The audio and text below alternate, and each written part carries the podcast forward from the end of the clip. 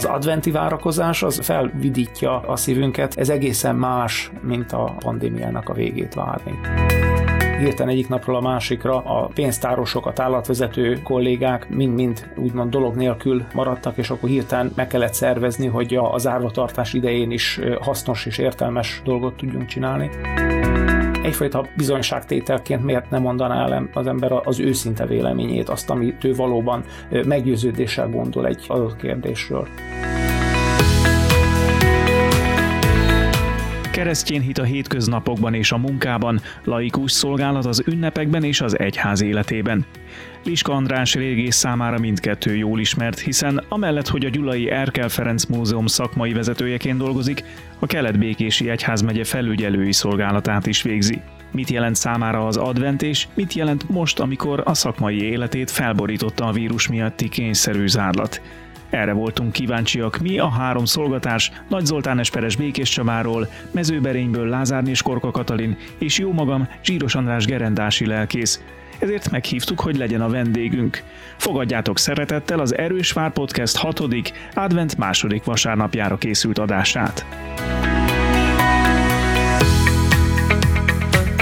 Családi hagyományunk, hogy vasárnap délután, és az is inkább sötétedés után történik az adventi gyertyák meggyújtása mindig az aktuális nyilvánvalóan. Igazából ez azóta van így a családban, hogy megszületett a lányunk, mert ugye december 23-án született, és az így a legemlékezetesebb adventi időszak számunkra. Ültünk az ebédlőasztal körül, és akkor sorra gyűjtöttük mindig vasárnap a gyertyákat, és azon lamentáltunk, hogy akkor anya még jövő héten itt ül velünk, vagy pedig már négyen leszünk a családban, és hát a Sári lányunk úgy úgy intézte a dolgokat, hogy a negyedik gyertyát is sikerült még meggyújtani akkor, és ő aztán a negyedik adventi vasárnap másnapján, az akkor december 23-ára esett született meg, és ez valahogy így alakult, azóta mindig így van, hogy az adventi vasárnapok délutánján, estéjén gyújtjuk meg az aktuális gyertyákat, és ez egy pár évvel ezelőtt meg odafokozódott, hogy amikor a két gyerekünk már Szegeden tanult, és akkor ugye mindig vasárnap van a vonatindulás, Gyuláról 17 óra 26-kor indul a vonat, és mi rendesen odaültünk mondjuk a fél ötkor, három négy ötkor, vagy nem tudom, tehát ahogy sikerült, és nem egy hosszú, de egy igazi jó kis együttlét, egy, egy, egy családi elcsendesedés volt akkor egy,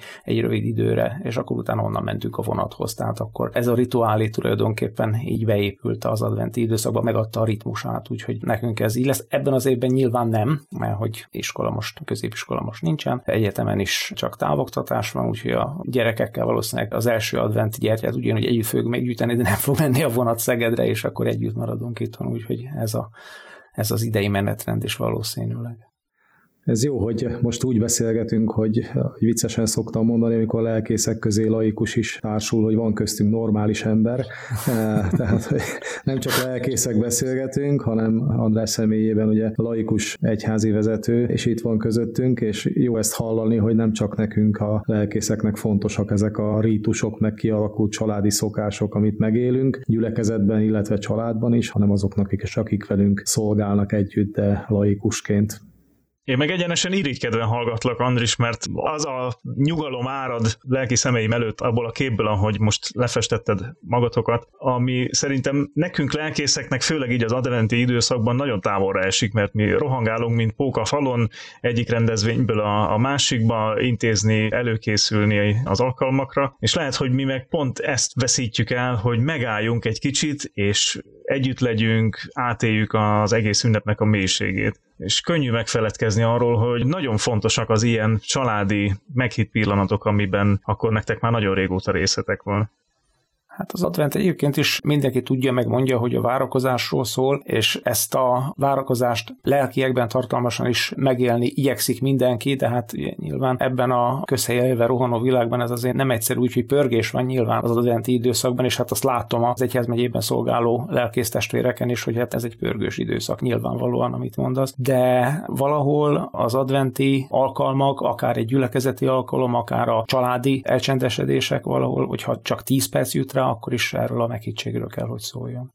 Én alá tudom támasztani azt, hogy a családoknak mennyire fontos akár a 10 perc. Pár nappal ezelőtt láttam egy családi képet, hogy esténként hogyan csendesednek el a szülők a gyermekeikkel, és hogy nekem ez sokszor volt egy ilyen vágyott kép a saját családommal kapcsolatosan, hogy ezt a szép, ódon kis adventi papírházikót lehelyezzük az asztal kellős közepére, és akkor úgy, ahogyan egy lelkés családhoz illik, kinyitjuk napról napra ennek a házikónak az ablakait, ugye van erről egy turmezei vers is, és minden egyes ablak mögött ott van egy ígéret, egy profécia, és akkor ott majd az én kisgyermekeimmel ilyen csodába bámuló tekintettel majd ott átszellemülünk, és elcsendesedünk, és imádságot mondunk, és hogy Nálunk ez az advent első pár napjaiban még talán működött is, amikor a gyerekek kicsik voltak, és aztán ahogyan közeledtünk az ünnephez, úgy egyre inkább sajnos elsikadt, mert hogy egyáltalán nem voltunk otthon. Én is a szolgálatban még, ők is a szükséges feladatban, és hogy ezt olyan jó hallani, hogy, hogy megadatik azért más családoknak, vagy azoknak, akiket mi szeretnénk elérni, hozzánk tartozóknak, az, hogy ezt a meghittséget megélik, és hogy ha pici idő időre is, de nagyon nagyra értékelik. Szóval irigyellek András, hogy a számotokra ott van, és ott is volt a családotokban.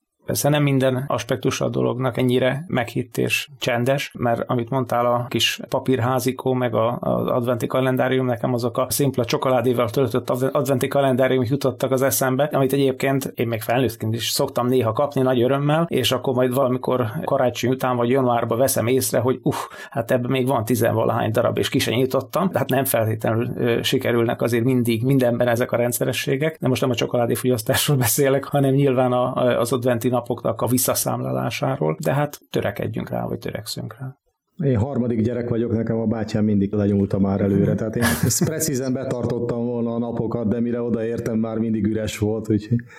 Meg az is szükséges, hogy mi magunk alakítsuk a magunk adventi struktúráját, vagy ezeknek az adventi napoknak a meghittségét, szépségét. Nekünk egyébként úgy alakult át a gyermekekkel ez az adventi időszak, hogy mi reggelente éltük meg ezt, hogy reggel nyitottuk akkor az adventi házikon a következő kis ablakot, reggel nyitották a következő kis ajándékos dobozkát, vagy hogyha az a számos adventi naptárunk volt valahova felfüggesztve, akkor az volt rögtön az első dolguk, hogy oda szaladtak reggel, és ezt mi így éltük meg, habár én nagyon szeretem azt, hogy ennek a fényes,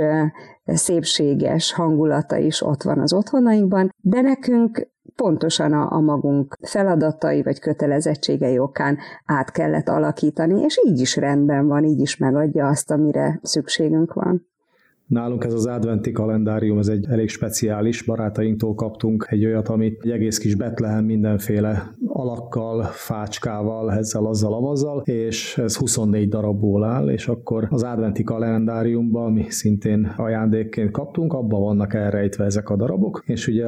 azt jó nézni, vagy látni, hogy napról napra egyre inkább megtelik az a kis kialakított istállócska, és 24-én kerül oda a csecsemő az újszülött, és hát nyilván van azért néha mellette egy, egy kis, kis egy, egy-két kis ajándék, amit a gyerekek kapnak, egy kis édesség, de még a kamaszok is majdnem, hogy otthon közelharcot vívnak, hogy ma éppen kinyitja, és ugye erre rendszer van, hogy akkor ki az, aki, aki kinyitja, és mit találott, és oda helyezi akkor a kis istállóba. Ez egy nagyon aranyos kis dolog. És az, az is jó, ahogy ugye erről már beszéltünk, hogy folyamatosan telik az a hely, és abban látjuk meg, ahogy elérkezünk a célhoz ablakhoz, és nem abban, ahogy ürülnek az ablakok. Tehát ez egy ilyen másik jellegű hatás. Ez a meghittség, ez a bensőségesség nem hagyott egy kicsit alább nálatok, András, amikor különféle egyházi étisztségekkel gazdagodtál, fogalmazzunk így? Nyilván az adventi időszak több olyan kötelezettséggel is jár, amikor meghívnak valahova, persze nyilván örömmel teszek eleget ezeknek a meghívásoknak, vagy a saját gyülekezetünkben van olyan adventi időszak kapcsolódó alkalom, ahol az ember kedvel vesz részt, de az utóbbi években az úgy alakult, hogy a gyerekek, amióta nincsenek itt van, hát a feleségemmel ketten könnyebben mozdulunk ebben az időszakban is, úgyhogy ahogy a gyerekek öregszenek, mert hogy csak a gyerekek lesznek idősebbek, és a szülők mindig olyan örök fiatalok maradnak, vagy legalábbis szeretnék. Szóval én azt gondolom, hogy ez semmiképpen sem teher, hanem örömteli ez a szolgálat, hogyha esetleg más gyülekezeteknél is részt tudunk venni egy-egy ilyen adventi alkalommal, erre volt példa is az utóbbi években. Hát idén ez is elmaradt persze, hogy gyorsan visszaráncsunk mindenkit a valóságba és a 2020-as megpróbáltatások közé. Ez most nyilván idén másképp alakul, és másképp kell ezeket az alkalmakat is megélni. És nálatok ott Gyulán most milyen programoktól estek így el? Mi az, ami eddig mindig hozzá tartozott az adventhez? A gyülekezetben hagyományosan minden egyes adventi héten tulajdonképpen, nem is a hétvégén, inkább hét közepén voltak alkalmak. Volt, amikor ilyen mézes kalács illatú, meg forralbur illatú alkalmak voltak. Volt, amikor kifejezetten zenéhez kapcsolódó programok, és arra is emlékszem, amikor vendég lelkészek szolgáltak nálunk, és ott inkább a, a lelki tartalom volt a domináns. Úgyhogy ebben az évben is nyilván ezeknek az egy velege lett volna, aminek egy részét online formában el lehet készíteni, meg közé lehet tenni, de nyilván nem egy online értekezlet formájában, ahol mondjuk a Google Meet-en vagy a Zoom-on tudunk együtt lenni, hanem egy elkészült anyag fölkerül a világhálóra, és akkor azt meg lehet nézni. Az üzenet valószínűleg ott is úgymond átjön, de az együttlét és annak a varázsa az most ebben a tekintetben egy picit átalakul másképp, ez biztosan. Hát igen, illatokat azért elég nehéz így online közvetíteni. Lehet, hogy az is eljön.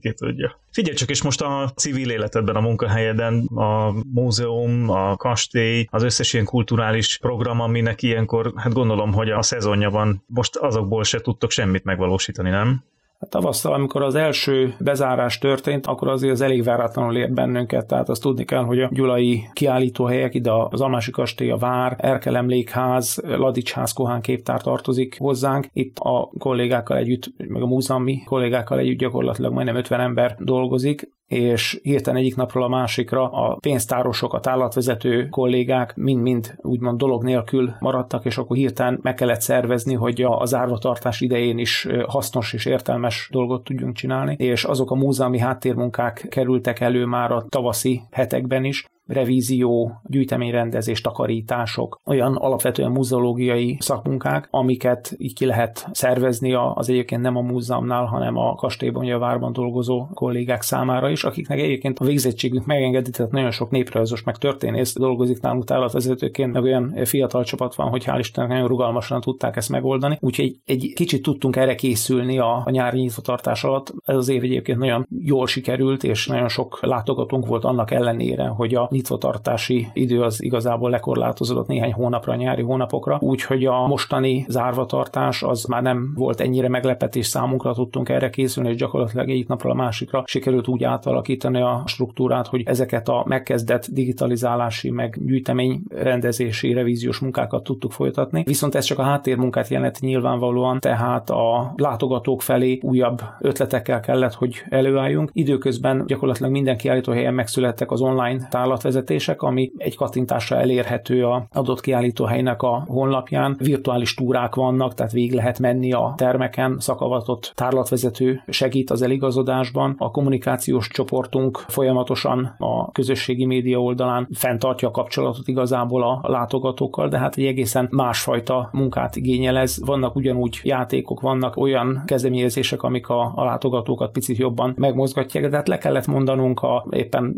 nemrég néhány hete elindult elindult szabadulószobáról, és nyilván azokról az adventi alkalmakról, amik ilyenkor sorra színesítik a várnak meg a kastélynak a programját. Mondjuk a kastély az igazából ugyanúgy ünnepi díszbe fog öltözni meg az adventi időszakra a díszítéseket, a külső díszítéseket nagyon szépen sikerült elkészíteni a kastélynak az ablakjaiban, és sorra fel fognak villanni a fények egy-egy adventi időszakhoz kapcsolódó programot szimbolizálandó, és ezek azért a külsőségekben meg lesznek nyilván az igazi szakmai programok programok, vagy a látogatók számára tervezett programok azok most ilyen formán elmaradnak, pedig nagyon sok ilyen program szokott lenni, ugye szép számmal érkeznek a turisták a városba, az ünnepek alatt is, az adventi időszakban, karácsony és szilveszter közötti időszak a városban kifejezetten sűrű szokott lenni, nagyon sok turista érkezik, hát nyilván ezt még most nem tudjuk, hogy milyen lesz, de hát sejthető, hogy legalábbis olyan forgalomra nem kell számítani, úgyhogy ez is gyakorlatilag teljes mértékben átalakult, másképp alakulnak ezek a dolgaink.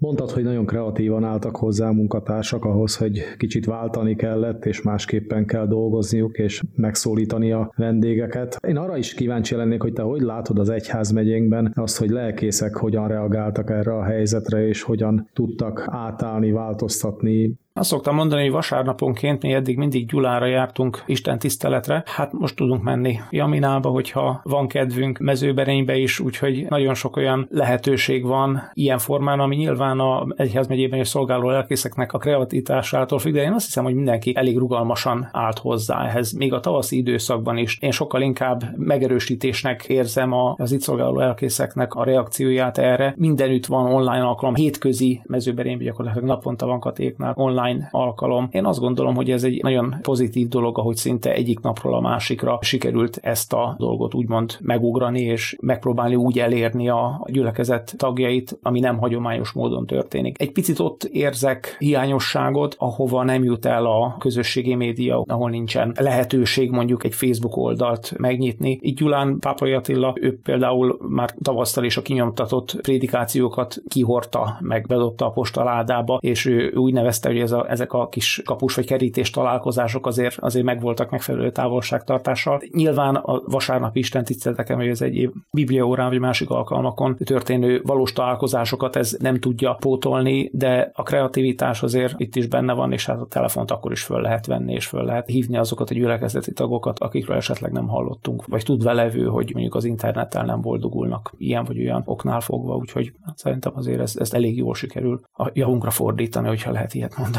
Én ennek örülök, hogy ezt te is így látod. Egyébként ez a legnehezebb talán, hogy ilyen hibrid módban kell működnünk, tehát maximálisan megpróbálva az online térben tartalmat biztosítani azoknak, akiknek erre igényük van, de közben nem elfeledkezve azokról, akik egyébként már egy elég szűk réteg, de még mindig nagyon fontos rétege a gyülekezeteinknek, akik nem jutnak hozzá ilyen online tartalmakhoz. És a visszaállás milyen volt nektek a civil életben? Tehát amikor új, újra meg lehetett nyitni, az mennyire ment könnyen vagy nehezen? Vagy nagyon vártuk. Májusban én, emlékszem, hogy nyilván egészen más volt a pandémiás helyzetnek a általában a közegészségügyi szituációja is néhány hónappal ezelőtt, tehát most visszagondolva arra az április-májusi időszakra, hát egészen más adatokkal, meg, meg másképp is éltük meg azt az időszakot, de ott nagyon vártuk. Ment a zsonglőrködés, például a várat, az hamarabb ki lehetett nyitni, mert a kiáltó terekben nem engedtük be a látogatókat, de ajtóablak nyitva volt, be lehetek kucskálni, és jöttek az emberek. Emlékszem az első hétvégén a Gyulai várban majdnem 500 ember fordult meg. Tehát volt igény, de akkor mégiscsak a tavaszban meg a nyárba mentünk, és most egy egészen másfajta időszakot élünk, tehát ha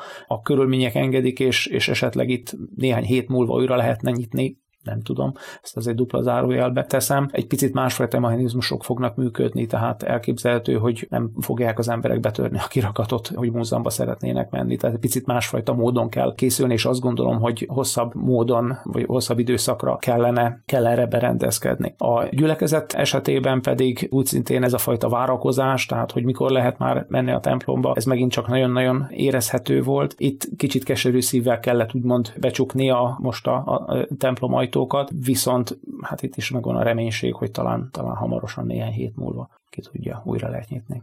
Amikor én mezőberénybe kerültem, akkor még megtettük azt a karácsonyi időszak előtt, a karácsonyt megelőző héten, hogy felkerestük a fiatalokkal, egy kis kedves, lelkes csoporttal gyülekezett tagjait, és betlehemeztünk. És aztán ez sajnos fokozatosan egyre kevésbé maradt meg, és egyre kevesebb energiám maradt nekem is erre a feladatra, hogy végig látogassuk azt a 80 időst, viszont bekapcsolódtak ebbe a diakóniai csoportnak a tagjai, és most már ők is elindultak látogatni és csomagot vinni az időseinket. Én azon gondolkodtam, hogy az évtizedekkel ezelőtti betlehemezést, vagy akár ezt a fajta még nálunk 15 évvel ezelőtt is élő dolgot újra fel lehetne eleveníteni. Te mit gondolsz, hogy az ilyen tradicionális, vagy akár a régebbi múltba nyúló, ilyen gyülekezeti kapcsolattartási lehetőségeket mennyire vennék jó néven, vagy vissza lehet-e hozni ezeket a hagyományos ünneplési formákat, akár napjainkban is, pontosan a pandémia okán? Nagyon-nagyon jó, jó lenne, hiszen rögtön két dolgot lehetne összekötni, mert valahogy mondjuk nyilván én régészként vagy muzeológusként úgy vagyok, hogyha a múltból merítünk, akkor ott már megvan a megfelelő tapasztalat, ott megalapozott lehet az a dolog bármi is, akár egy ilyen kezdeményezés, hogy akkor működött, és ezeket a formákat lehetett használni, és a gyülekezet építésére szolgált, akkor miért ne lehetne akár most is előjönni egy, egy ilyennel. Csak hát nyilván ott megint csak a lelkes gyülekezeti tagok kellenek, akik a hátukon el elviszik ezt a dolgot, de, de miért ne lehetne akár ilyen csatornákat is megpróbálni. De ilyen lelkes csapattagok meg vannak mindenhol, nem? Megvannak, nekem most leginkább az a gondom még mindig, hogy mindezt úgy valósítsd meg, hogy messze menőkig betartsd azokat a szabályokat, amiket be kell tartani, és tudj ellent mondani annak a néninek, aki már elkészítette a sütit meg a teát, és vár, és de csak egy pillanatra jöjjenek be, tisztelendő úr, tehát ismeritek ezeket a helyzeteket. Ugye ez az én átkom, hogy én ilyen realistán igyekszem látni ezeket a helyzeteket, és azonnal észreveszem ezeket a nehézségeket is, amire nem azért veszem észre, hogy kifogást keressek, hanem hogy megoldást próbáljak keresni azokra a helyzetekre, amiket el lehet kerülni, és amikbe belekerülhetünk, vagy beleeshetünk, mint egy csapdába. Tehát, hogy ez számomra még ez mindig nehézség, bár egyébként mi is csináltuk ezt, hittanos gyerekeket szedtem össze, és velük mentünk. András még média munkás korából, Zsíros András, emlékszel, hogy igen. voltál te is velünk forgatni. Ezt a helyi média nagyon szerette ezeket az alkalmakat, szintén minden évben jöttek, rögzítették, de hát nem tudom, hogy most, most tényleg csak így az utcán megállva, és még akkor oda menni autóval három olyan gyerekkel, akit három különböző osztályból szedtem össze, hát kicsit félek tőle. Lehet, hogy így nagyon szűk körben vagy családon belül, ha sikerül rászednem valakit, akkor lehet, hogy megpróbáljuk. De biztos, hogy más ez az idei advent, ez teljesen más, mint mindig. Most több időnk van, több időnk van a befelé fordulásra. Igen, hát ugye ezekben az a nehéz, hogy ezek az ilyen közös szolgálatok, meg a, a közös készülés az mindig egy nagyon erős csapatépítő hatást ad a, a közösségnek. András, biztos ti is érzitek azt, hogy amikor a látogatókra készültök, vagy a gyülekezeten belül programokra készültök, akkor mindig egy kicsit erősebbé válik az összetartás, és most ez úgy most nyilván hiányzik, de hát lehet, hogy a, az ilyen befelé forduló munkákban is meg lehet ezt találni. Nem tudom, hogy van, van ilyen hatása ennek az időszaknak nálatok? Igen, sőt, én azt gondolom, meg én szeretem nyilván a pozitív dolgokat kiemelni ebben a borzasztó helyzetben is, hogy mennyire van csapatépítő hatása. Hát például most az egyik kolléganő, aki egyébként tárlatvezető, egy régészeti gyors talpaló tanfolyamot kapott tőlem, vagy kurzus kapott tőlem, mert ásatási naplót, illetve ásatási dokumentációt kell begépelni, de hát egyrészt kihívás az én írásomat kiolvasnia, nagyon együtt érzek vele, de ahhoz, hogy értse, hogy miről van szó, hát bizony el kellett magyarázni, mik azok a stratigráfiai egységek, vagy egyáltalán egy ásatási napló az, hogy épül fel, milyen adatokat keresem benne, és érdekes módon az ilyen típusú muzeológiai munkákhoz pozitívan állnak hozzá a kollégák. Tehát amikor valaki látom, hogy érdeklődéssel fordul ez iránt, vagy, vagy a digitalizálási munka, ami egyébként egy szimpla szkennelés és archiválás, vagy éppen a leltárkönyvek begépelése, de látom az érdeklődést, amikor valaki visszakérdez, vagy átjön egy dologgal, és azt mondja, hogy ó, emlékszem, mert házban én már láttam ezt, vagy, vagy valamelyik múzeumban már láttam, akkor ennek az erősítő, meg motiváló jellegét kell inkább értékelni és megcsípni ebben a dologban, úgyhogy azt gondolom, hogy itt is azért még kollégák együtt dolgozunk, és a problémák ilyen formán történő megoldása, a rugalmasság, ami ilyenkor nagyon-nagyon fontos, az elfogadás a kollégák részéről, az ez erősíti akár ezt a csapatot is. És a másik talán én legalábbis azt tapasztalom, hogy így az adventi időszakban hogy valaképpen panaszkodott, hogy ilyen csúnya idő jön, meg ködös, meg most már hideg van, meg ki se lehet menni, sporton is se lehet, semmit nem lehet csinálni, de valahogy ahogy közeledünk a, a naptári év vége felé, és most már ugye beléptünk az adventi időszakba, valahogy ennek a lelkülete átjárja az embereket, tehát egy, egy, egy picit elfogadóbbak lettek, talán picit türelmesebbek is, legalábbis én ezt tapasztalom, másképp állnak hozzá a dolgokhoz, úgyhogy én azt hiszem, hogy itt is ki lehet emelni ezeket a pozitív aspektusokat. Én meg azt szeretném megerősítve látni, amit megéreztem a, az első karantén utáni nyitás következményeként, hogy az emberek kiéheztek arra, hogy találkozzanak másokkal és a, a közösségre, és jó volt azt látni, hogy az embereknek jól esett újra másokat látni, és talán ez a csapat összekovácsoló kohézió, ez már nem, nem úgy működik most, mint amikor együtt lehetünk. Érdekes módon akkor ugye magából a csapatból jön erő ez az erő, és a közös élmények ezekből. Most meg úgy érzem, hogy pont a szétszakadozottságból jön valami hasonló erő, ami egyfajta ilyen centripetális erőként vonz bennünket egymáshoz, és vissza abba a közösségbe, ahol egyébként jó lennünk, és ahol, ahol eddig voltunk és lehetséges az, hogy a közösségeinknek a minőségi megváltozását hozza ez az időszak? Mert hogy az én elgondolásom szerint nagyon sok felületességre voltunk rákényszerítve, meg annyi program, millió impulzus okán bele-bele csíptünk dolgokba, és most lehetőségünk van abból visszahúzódni, magunkkal foglalkozni, az elmélyülés fázisát komolyan venni, és mivel magunkat is és a helyzetet is ebből az elmélyülési aspektusból fogjuk szemlélni, sok sokkal másabbak lehetnek a, az újraépítendő kapcsolataink, vagy egy közösségben talán másra fog helyeződni a hangsúly. Ezt én gondolom, nem tudom, ha, ha úgy érzitek, akkor erősítsétek meg. Hát biztos, hogy így van, Kati, ezt neked kell legjobban tudni az olyan beszámolókból, mezőberényből, akik Málenki roboton voltak, és utána visszajöttek, hogy mennyire másképpen élték meg a, a találkozást emberekkel. Tehát, hogy jó, nyilván ez nem hasonlítható még mindig ahhoz, meg időben reménység szerint sokkal rövidebb lesz, mint az a néhány év, amit emberek ott töltöttek, meg más ez az elszakítottság emberektől, de hogy kicsiben valahol ugyanazt éljük meg. Nyilván sokkal jobban megtanulja megbecsülni az ember a saját életét, a saját dolgait is, meg a találkozásokat másokkal.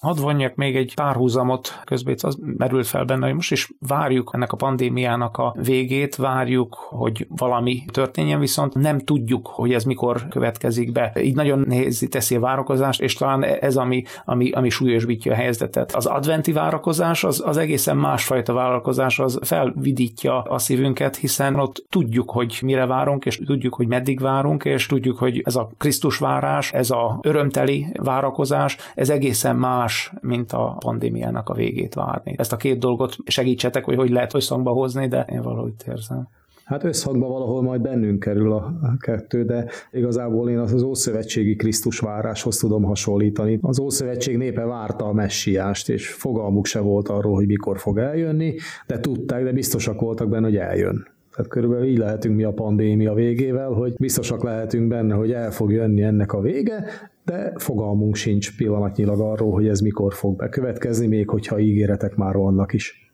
Hát az biztos, hogy keresztényként ez egy egész másfajta várakozás, meg reménység a jövőre nézve. Hát nekünk van miben bíznunk, mi lehet, hogy könnyebben vészeljük át az ilyen nehéz időszakot is. András, neked lehet, hogy ez külön nehézség, hogyha egy civil környezetben eltérően gondolkodó emberek között kell ebben bízni, akkor lehet, hogy rád furán néznek, vagy, vagy ez fordítva hathat esetleg? Sokszor nehéz megfogalmazni, de e, én általában mindig a saját szakmámból szoktam ehhez még valamit meríteni és hidat képezni. A hitbéli meggyőződés és a másfajta vélemények között, hiszen hogyha ha egy mondjuk a művészet történetből hozott példával jövök elő, akkor sokkal többen rábólintanak, vagy megértik ezt fajta hozzáállást. Most itt a várakozással kapcsolatban jutott eszembe, hogy nekem nagy kedvencem az itáliai reneszánsz, és van Fra Angelico-nak egy táblaképe, egy angyil üdvözlet, azt hiszem egy oltárkép, és az az érdekessége, hogy nem csak Mária meg, meg Gabriel arkangyal látható rajta, hanem rajta van Ádám és Éva, az eredendő bűn ábrázolása, és mint egy dekorációként az egyik épületen megjelenik egy Krisztus arc. Sokan nem értik ezt a narratívát, hogy hogy lehet ez. Hát az egyik az jó előtte volt, meg, meg utána lesz, hát Jézus még meg se született, hogy akkor, akkor hogy van ez. És visszautalnék arra, hogy itt is lehet tudni, hogy mi miért következett be. Tehát amikor a, nyilván a középkori szemlélődőnek nem kellett nagyon egyszerűen elmagyarázni, hogy mit is akar elmesélni ez a kép. Olvasni nem tudtak, a latin nyelvű bibliát nem tudták olvasni, de így a képi megjelenéssel teljesen egyértelmű volt számukra, hogy igen, az eredendő bűn miatt kellett, hogy sor kerüljön arra, hogy megszülethessen a megváltó, és a megváltó is megjelenik ugyanezen a képen. És amikor valakinek mondjuk egy, egy egészen másfajta környezetből, másfajta meggyőződésből jön, ezt úgy elmondom, vagy elmagyarázom, akkor lehet ott ezt csak elkezd pislákolni valami. Úgyhogy én igyekszem ilyen formán meríteni, vagy ezeket a, a kérdéseket megpróbálni megválaszolni.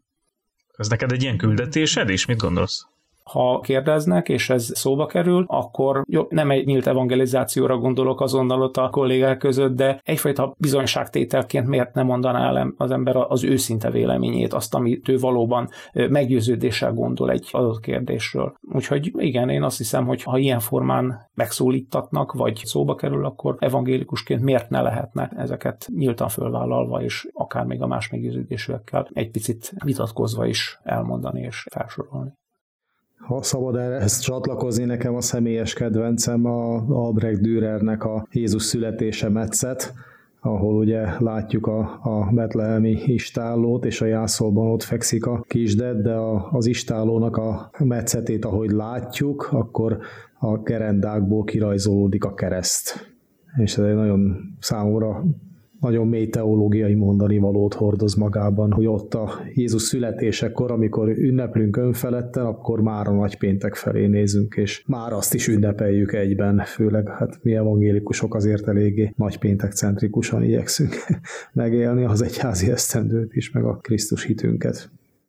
Most akkor ezt kell megfordítani, mert most, amikor a legnagyobb csapásnak éli meg a világ azt, hogy most be van zárva és nem élheti a normális életét, akkor pont ez alatt a csapás alatt lehet felfedezni az igazi ajándékot, hogy az Isten velünk van. Ez így van, igen. Egy nem tudom hány éve született meg ez a film, a Csendes éj, ami a, az Ardenneki csata kellős közepén játszódik, és oda menekül egy fiatalasszony a kis gyerekével, akit bevittek volna a Hitler Jugendbe, hogyha nem menekülnek el, és akkor ott egy kis kunyhóba meghúzzák magukat, de odaér ugye a háború, és hogy, hogy nem aztán német és amerikai katonák is odaérnek, és ott ünneplik együtt karácsony ünnepét, és arra az estére félretesznek mindent, és mégis tudnak önfeledten ünnepelni érzelmi ellenségek is. Valahol nekünk is ezt kell megtapasztalnunk, hogy a nehézségek ellenére az ünnep mégiscsak legyen majd ünnep, erre kell most adventben felkészülnünk, és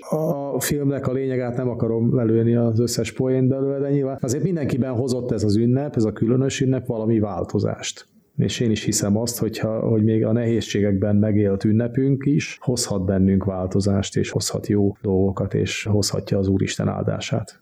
Hát legyen így.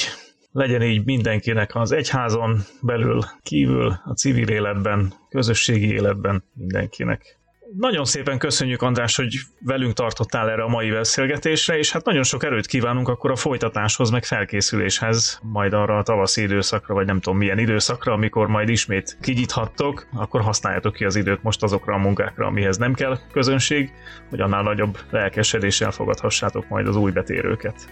Igen, köszönjük szépen. Hát ennek a dolognak tényleg az egy egyetlen nagy sötét hogy nem tudjuk, hogy meddig tart, de én azt hiszem, hogy ugyanúgy együtt fogjuk várni ennek a bármennyi és eredményes lesz a, a múzeumi háttérmunkat, de együtt fogjuk várni ennek a helyzetnek a végét és befejeződését és egy új kezdetet.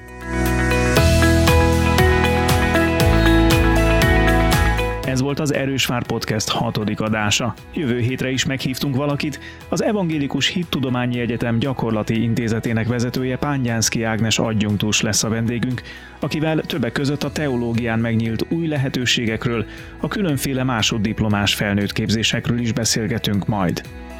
Nehéz egy mai fiatalnak rálátással lenni arra, hogy mondjuk miről is szól egy lelkészi szolgálat. De ugyanakkor nagyon szép történeteket hallunk, akkor is, amikor a felnőtt jelentkezőkkel találkozunk, akik a másoddiplomás képzésre jönnek. Mert amikor valaki, tegyük fel már évek, évtizedek óta aktív gyülekezeti tag, és azt mondja, hogy én azt az elhívást érzem magamban, hogy, hogy a lelkészi szolgálatot is végezzem, akkor az is egy, egy nagyon meghatározó dolog. És aztán család mellett, felnőtt fejjel, munka mellett egyszerűen úgy érezte, amikor például megindult ez a képzésünk, hogy, hogy neki itt a helye. És mindent felvállalt, hogy ez, ez, ez megvalósulhasson. Szóval különbözőek a, a, a történetek, különbözőek az utak, de amikor az ember találkozik magával az elhívással, akkor az, az mindig egy csodálatos élmény. No és persze arról is lesz szó, milyen sajátos adventet élnek meg most az egyetem tanárai és hallgatói a távoktatás időszakában. Tartsatok velünk akkor is, addig pedig kövessétek be Facebook oldalunkat, ahol várjuk visszajelzéseiteket a műsorral kapcsolatban. Ne felejtsetek el feliratkozni podcast lejátszótókban a csatornánkra, hogy ne maradjatok le az új epizódokról. Köszönjük a figyelmeteket, sziasztok, erős vár a mi Istenünk!